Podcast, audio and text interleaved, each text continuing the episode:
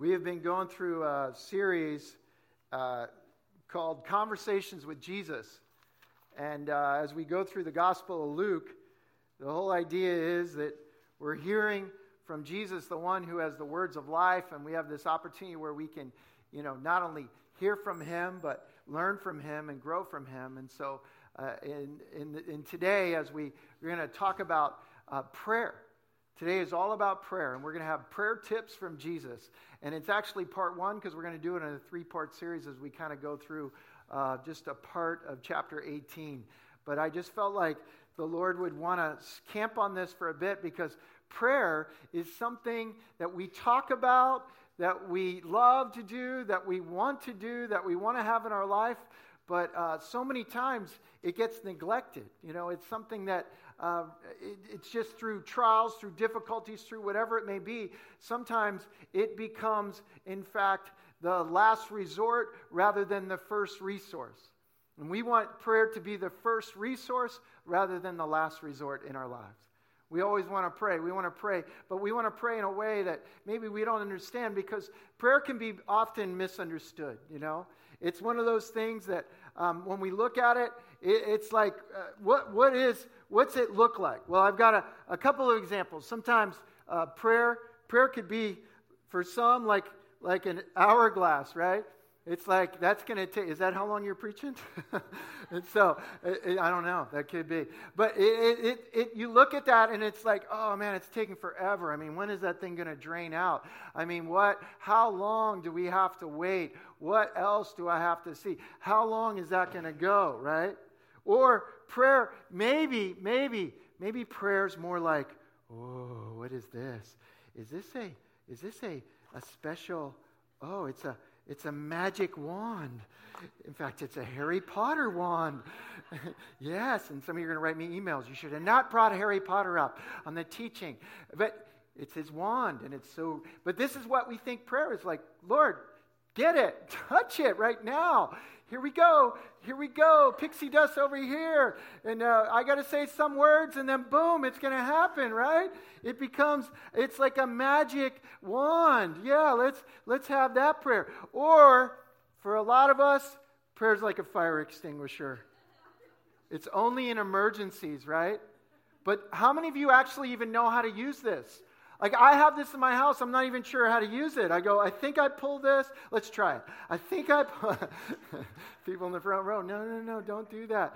But you have it in your house, and sometimes it's like, well, I'll use it in an emergency, but I'm really not sure even how to use it, right? And that's sometimes how prayer can be. But I think when you look at your contact list on your phone, this is a privileged list for you. You know people. You know businessmen. I know people that I could call and get some advice from. Or maybe I got other pastors that are big churches and I can call and I can ask advice or counsel. Or I have doctor friends, or maybe you have doctor friends or nurses or things like that. You call them up and you go, hey, is this okay? What's the deal? I got friends like that. It's a privileged list. Like, you have a privilege. Like, you can go to them and it's a privilege to be able to just dial them up. Can I just say to you, prayer is such a privilege. It's such a privilege that you and I can go to the God of the universe and we can talk to him at any time.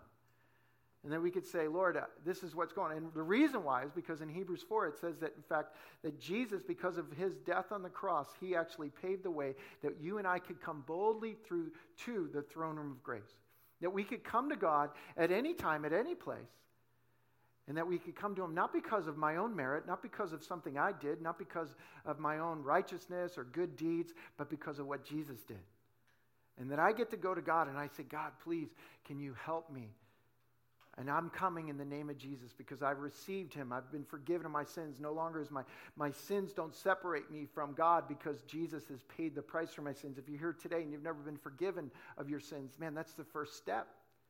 It's to be forgiven, to understand who Jesus is, to get to know him, and to understand that he actually is the one that bridges the gap between us and God.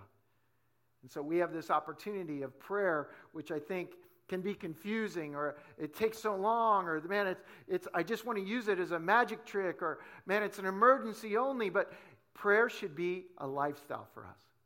It should be something that we do all the time. And it doesn't mean, you know, the Bible says in 1 Thessalonians chapter 5, it talks about it this way, that we should pray without ceasing.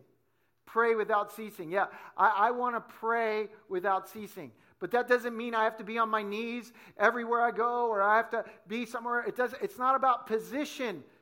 It's about, man, I just want to have it as part of my life.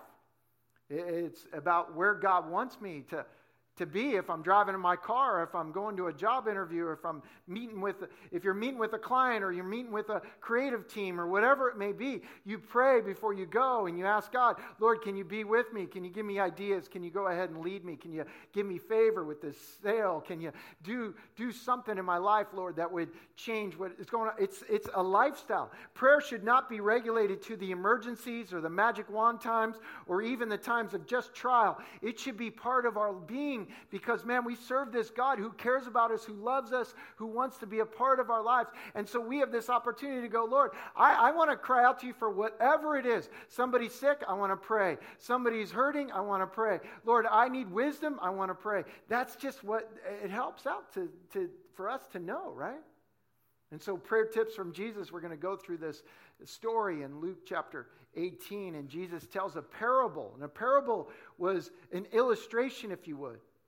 And it's an illustration of basically to give you a spiritual understanding. And so it's a widow who comes to this unjust ruler. And back in those days, the judges weren't always fair. In fact, they were very corrupt. The Roman judges were very corrupt. They would call them robber judges, in fact, because they were corrupt, they were deceitful, and they would take for what was themselves. So they weren't. So here's what I want to kind of give you the background of. Jesus is not saying this unjust ruler is like your Father in heaven, like God. No, in fact, this unjust ruler is, in fact, he is unlike God. God is totally the opposite. God wants to hear from you. This unjust ruler didn't really want to hear, didn't want to be pestered by this widow who would come to him constantly over and over. But God does want to hear from us. He hears the cry of our heart. He hears what's going on in our lives, you know. But here's the thing about prayer. Prayer will take some effort, you know. It's going to take some effort. Paul even pointed out Epaphras, who was a guy who diligently prayed, fervently prayed. In Colossians, in the book of Colossians, he talked about how this guy, Epaphras, he was a guy who actually prayed. He prayed in a way that was fervent. It was a fervent kind of prayer. And I don't know if you got that verse in Colossians, but that would be the one that we would go to. But I can read it for you. And so in Colossians, it's that area where Paul says, check it out, Epaphras, who is one of you, a bondservant of Christ, greets you, always laboring fervently for you in prayers. That's just how he did it. He labored fervently. That's his reputation. I'm going to labor fervently. I love that word, fervent. It's a word we're going to talk about in a little bit more. But it's that, man, I'm going to go for it. I'm going to keep on going. And so Jesus is going to lay out these prayer tips for us. And the next few weeks, 3 weeks, we're going to kind of break down different thoughts. And so here we are at Luke chapter 18. And he begins. And I want you to look right now at this verse only, chapter 18, verse 1. He spoke a parable to them that men always ought to pray and not lose heart. I love that verse. I'm sorry, because so many times we can be so quick to, hey, let me look at what Jesus has to say, and we skip over a verse that may be so important and significant for your life, for my life. And what does he say?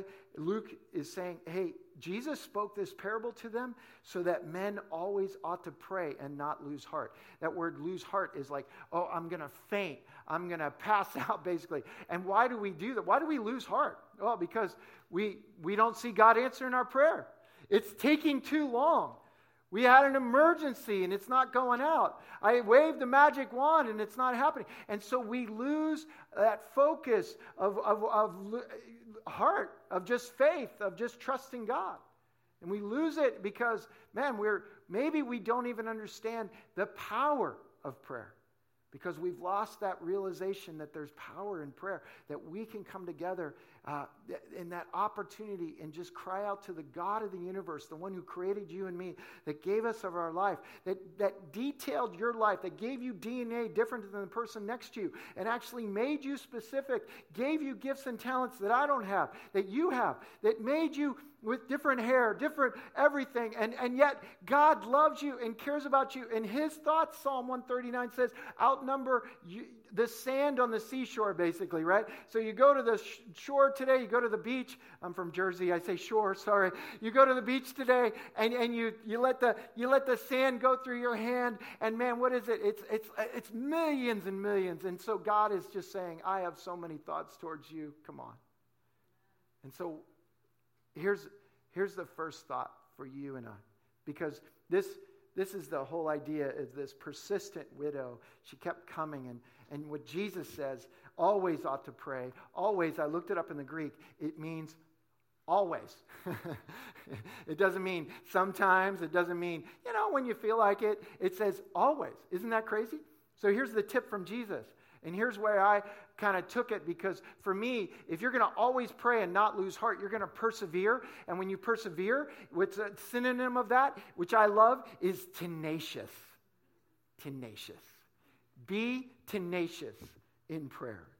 Be tenacious in prayer. What is tenacious? Tenacious, it means this. And I looked it up so you guys would understand why I picked this kind of... this word, if you would. And tenacious means that you're keeping a firm hold of something. You're clinging, you're adhering closely. You have a tenacious grip on something. It's tight, it's fast, it's clinging. You're not readily relinquishing a position, principle, or course of action determined. Yeah, it's that I'm not gonna let go. I'm gonna hold on. I'm gonna make sure. If your kids were at Trunk or Treat, and they saw, maybe me in my Mr. Incredible outfit, and you may have seen that. Yeah, thank you. It's the only time I've ever had a six-pack in my life. So, I don't mean beer. So, but the idea was, a couple kids, because of the mask, they were like running the other way, and maybe they hold on to mom, like, protect me from that ugly beast, whatever that is. I'm Mr. Incredible. I'm the most lovable guy around, although I do have a six-pack. But it's that I want to hold on. I'm not going to let go. Parents, when your kids are afraid of something, they're going to hold on. They're not going to let go. That's a tenacious grip. When we saw Seve and his team win at on the semifinal, and today, of course, they're playing in the final for the Barry University men's soccer. But when we saw them win, we were blowing our horns and ringing our bells, and we just kept blowing our horns and ringing our bells. And can I be honest with you? It was down to the wire, and I knew that, man, this is tough team. They were bigger. It was strong. But man, we did not give up blowing our horn and ringing our bells, because we would not quit. It's like, I am not going to quit. I want to cause whatever chaos I can in the other team's head. I want to do whatever I can, because I am not going to quit. In the same way, I think prayer's got to be that way. I am not going to quit. And it's not because I want to change God's mind. Can I be honest with you? This is not us going to God and going, Lord, see it my way. I mean, come on. Do you understand that God's ways are way better than our ways? All right. And so I'm not trying to pray to change him to go, you got to go with me. I got a better solution. This is a better idea. No. I'm not really smart compared to God. And so what I want to do is I want to go to God and say, Lord, whatever it is that's going to be best, but can you answer? Can you heal? Can you do this, Lord? I believe that you can. I'm going to him. I'm certainly asking him and being persistent and being perseverant and trying to do whatever I can to keep on going. But I'm going to be tenacious, and that tenacious is that same kind of thought of the word fervent that we talked about earlier. And the verse in James, in James chapter 5, right? When Elijah was a man like you and I, but and he prayed and it rained. But then just before that, it says, the effective fervent prayer of a righteous man availeth much. Do you know that? The effective fervent, it's like, man, it's on fire, basically. It's like, man, I'm not quitting. Now, think about it for a second. Are our prayers fervent, tenacious? Or are they more kind of like, oh, Lord, I'm just sort of, man, this is like, I got to wait. Or it's emergency blast, or it's a wand I want to wave over, and I just need some. And so God's just, I think what Jesus is telling us is that, hey, guys, this is all about a relationship with me. Like, the more you know me, the more you want to know me, the more you understand who I am, the more you're going to want to cry out to me. The more you're going to want to say, God, I need your help. I this is the answer. I mean, you say in your word this. Once you understand his promises and who he is, gang, you're going to want to go to God on everything in your life. Like, I don't want to make a decision. You know, now I'm not saying food or, you know, oh, Lord, what should I do? I'm so confused. Sometimes maybe, but if you had a bad meal. But you have the opportunity, though, where you can go to him, and it's all about that relationship. And I really believe that, you know, this kind of thought of, man, I want to be tenacious. I want to pray without ceasing. You know, Jesus was the ultimate example of it. In Mark chapter 14, you know this verse in verse 39, in Mark 14 in verse 39. It's this opportunity where, you know, Jesus is pointed out as, and I'm going to pull it up so I can read it to you. 14:39, again he went away and prayed and spoke the same words. What's so significant of that? Because Jesus, he went away and prayed, because you remember, he would oftentimes get up a long while before daylight and pray. You guys know these verses. We've talked about them before. But then it says, he went away and prayed and spoke these same words. So if you've ever wondered, like, well, I'm just saying the same thing, Jesus did it. Do you understand? There's something being tenacious there. It's like, hey, I'm going to speak the same thing. I'm going to keep praying. I'm going to keep asking. You keep asking God what it is in your life. You know, some of you, here's part of the problem when you lose heart. Right now, some of you are going through trials. Maybe you lost your job. Maybe you're trying to get a job. Maybe your dream of life has gotten sidelined. And so what ends up happening in your life is you begin to sort of look to why God has disappointed you rather than maybe what God is teaching you in the midst of all that. That's the hard part to really grasp. That when you're in the midst of prayer,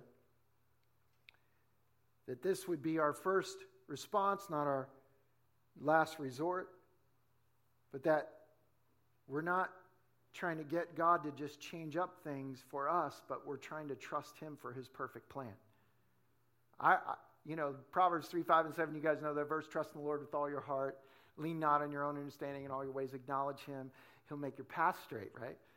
It's so easy to quote, but so difficult to live. If in the midst of a trial or difficulty or whatever it is in disappointment that you're going through right now, if you don't just trust him with all your heart and don't lean on your own ways, because here's what can happen. Well, I'll fix this. Well, I'm going to do this. Well, I'm going to make this happen. Well, God, I can't believe you wouldn't even hear me on this, but here's what I want. And so Jesus, he wants us to be tenacious, I really believe. But I believe also that having the right perspective matters. This is the second thought for you. Having the right perspective matters.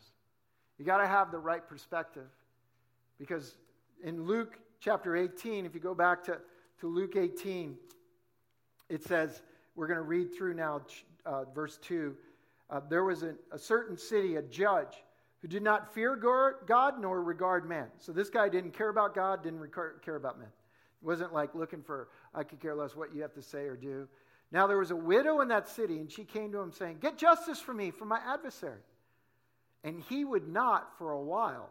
But afterwards, so for a while, she kept coming to him. That's why we call this the parable of the persistent widow, right? Because she was tenacious.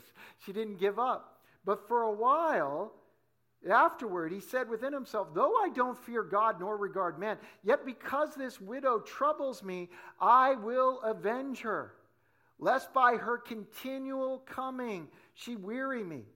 Then the Lord said, hear what the unjust judge said. And shall God not avenge his own elect who cry out day and night to him, though he bears long with them? So again, This isn't a parallel picture of unjust ruler and God or that image. No, no, no. It's contrasted. Unjust ruler is this guy who basically doesn't care about people, doesn't want to be bothered with prayers, doesn't want somebody to come to him with all these needs. But God is the opposite. So you have to have the right perspective for us to have the right prayer. Because so many times I think we could go into it thinking, does God even care? Maybe he's like the unjust ruler. No, he's not. He cares about your needs, my needs. He cares about the details, like we said in Psalm 139. You know, the verses that I would give you to kind of look and to remind you of. Here, it's Matthew chapter 10. Matthew chapter 10. And this is that verse where Jesus talks about the sparrows and how important they are. Are not two sparrows sold for a copper coin? And not one of them falls to the ground apart from your Father's will. It's like they're cheap little birds. But yet God, He knows everything that's going on in those sparrows' lives. And he says this, but the very hairs of your head are all numbered. Some are numbered less than others. Do not fear, therefore. You have more value than many sparrows. I mean that. Like you have the value of many sparrows. And God feeds them. He takes care of them. He knows when they're falling to the ground. It's like, have you ever thought when you go to prayer that, God, you care about me in this financial situation I'm in? You care that I need a new car. You care that I need a new job. You care that I'm in the midst of this problem in a relationship. You care that I feel alone or anguish. Lord, you care. Yes, he does. He cares that maybe you feel like your life's been sidetracked, sidelined, that dream, that goal. He cares because he cares about your life, and so the perspective matters. Romans chapter 8, 31 and 32, you guys know this verse, you take note of, but it's this. What shall we say to these things? If God is for us, who can be against us? Could you please read that verse with me out loud? Because I want you to get this in your heart. What shall we say to these things? If God is for us, who can be against us? Like, that's crazy. Like, if God is for me, then who could be against me? Really, if it's all these things that if he who did not spare his own son but delivered him up for us all, how shall he not with him also freely give us all things? So when you go into prayer, you realize, wow, Lord, you're for me. You love me. You care about me. You think about me. I got to have the right perspective. I'm not going to the unjust judge. I'm going to the God of the universe who comforts, who cares, who loves, who wants to help. Now, does it mean that every answer you're going to get is your answer? No, it does not. I'm going to tell you right now. But here's what it does do. It does challenge you and I to trust him even more. Because I believe that this is that opportunity for you, for me to say, all right, Lord, help me to have this kind of faith, to trust you, to know, Lord, even in the midst of when something doesn't go your way. That's the hard part, right? So all of a sudden, you know, that didn't go your way. And who do you blame? A lot of times you blame God because you feel like he left you down. But if I really believe the scripture, and I believe Romans 8:28, that all things work together for good for those who love God and are called according to his purpose, well then I got to really apply that to my life and that truth, and I've got to say, wow, so Lord, this is all working out to good. I don't really know. James says I got to consider all joy when I fall into various trials. I'm not sure why I have to do that, but I guess I have to do that. But I guess because you're actually working in me and perfecting me to be more mature and complete as a Christian. That's the whole answer. It's like I am trusting God to do something in the midst of whatever difficulty it is in my life. And prayer has to be a part of that. Whether I get the answer I want or I don't get the answer that I want, I've still got to trust God no matter what. Many of you had answers that God is like, oh man, how many of you prayed and God gave you more than you even prayed for? You know, that's me. It's like, I'm stopping. Lord, I don't need to, you know what I need.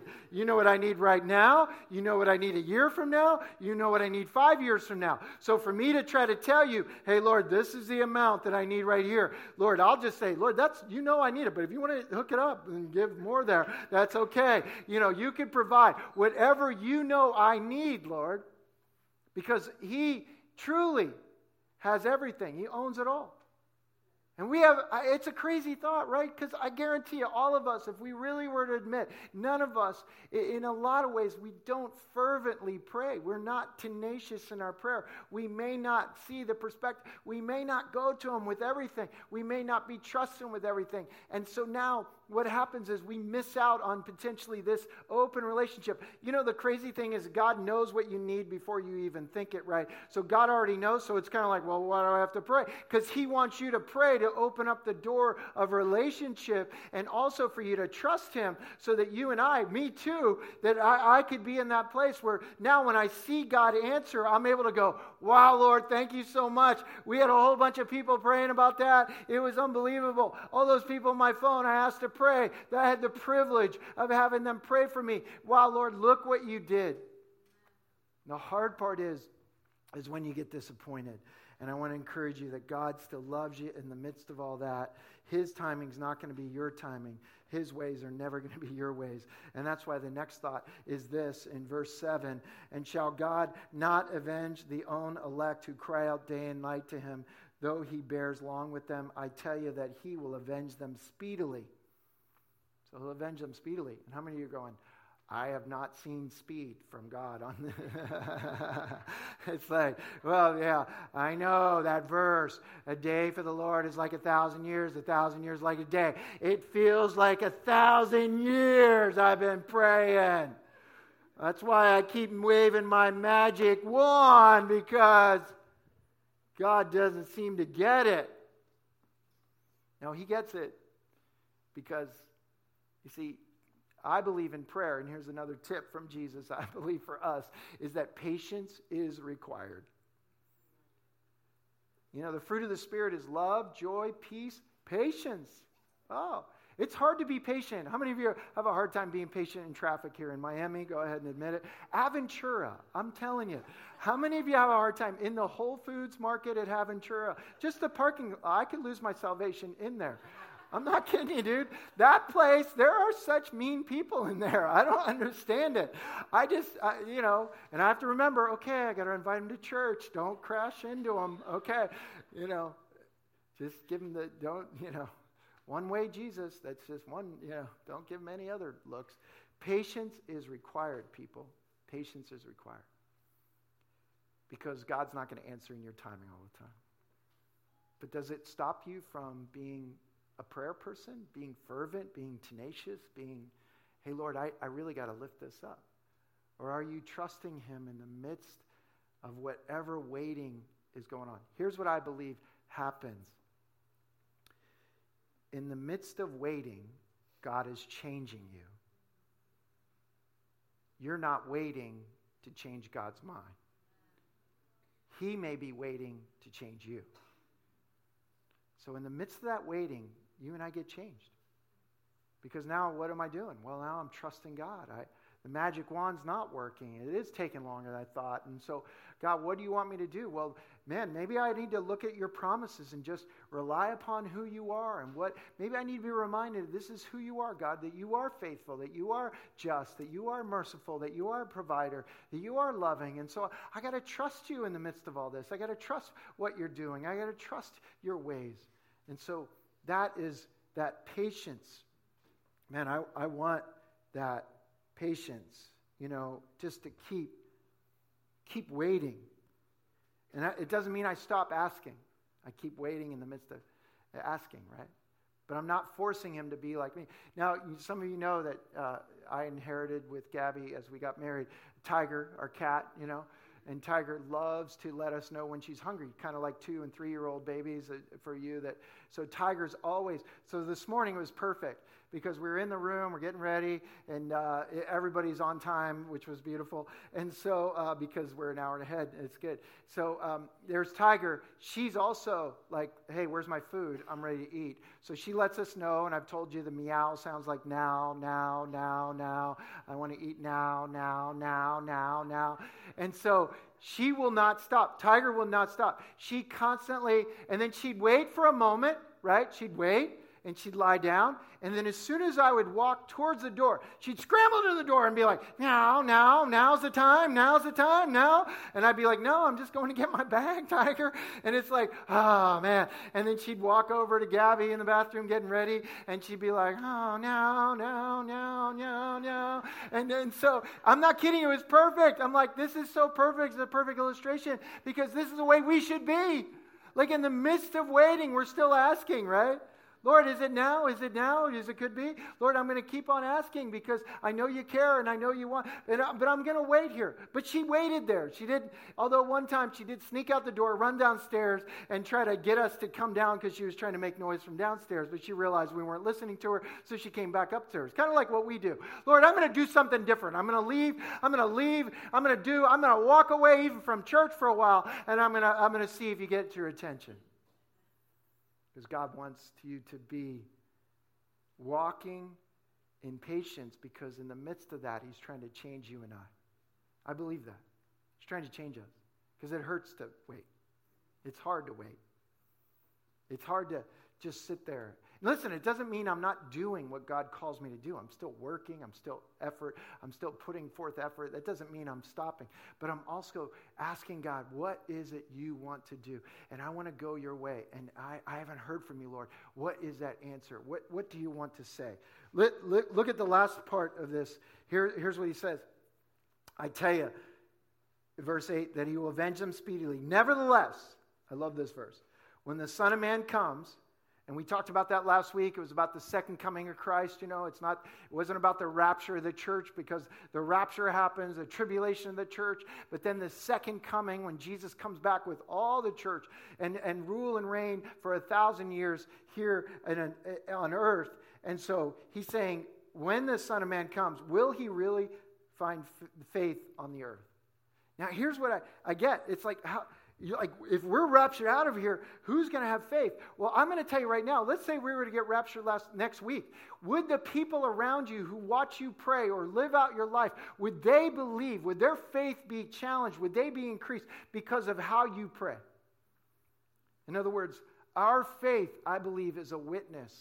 It's our prayers become a witness of our faith. That's the last thought for you and I. Our prayers are a witness of our faith. That we can actually, Lord, somebody's sick in your office, and maybe you're out by the water cooler in the bathroom, well, I'm not feeling good. Do you mind if I pray with you? Oh man, well, I guess it's not illegal to pray. And so now all of a sudden your faith becomes a witness to them. I don't know if they're going to be saved. I'm not sure what's going to happen, but I know one thing. Man, they may be compelled to understand who Jesus is. And when he comes back, hopefully, man, they're going to be right there with him.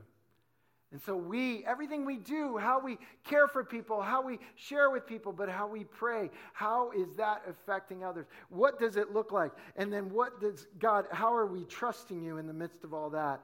Here's what I believe as we kind of wrap all this up is this. We look and we say, all right, Lord, is this really taking this long? And here's what it feels like God does.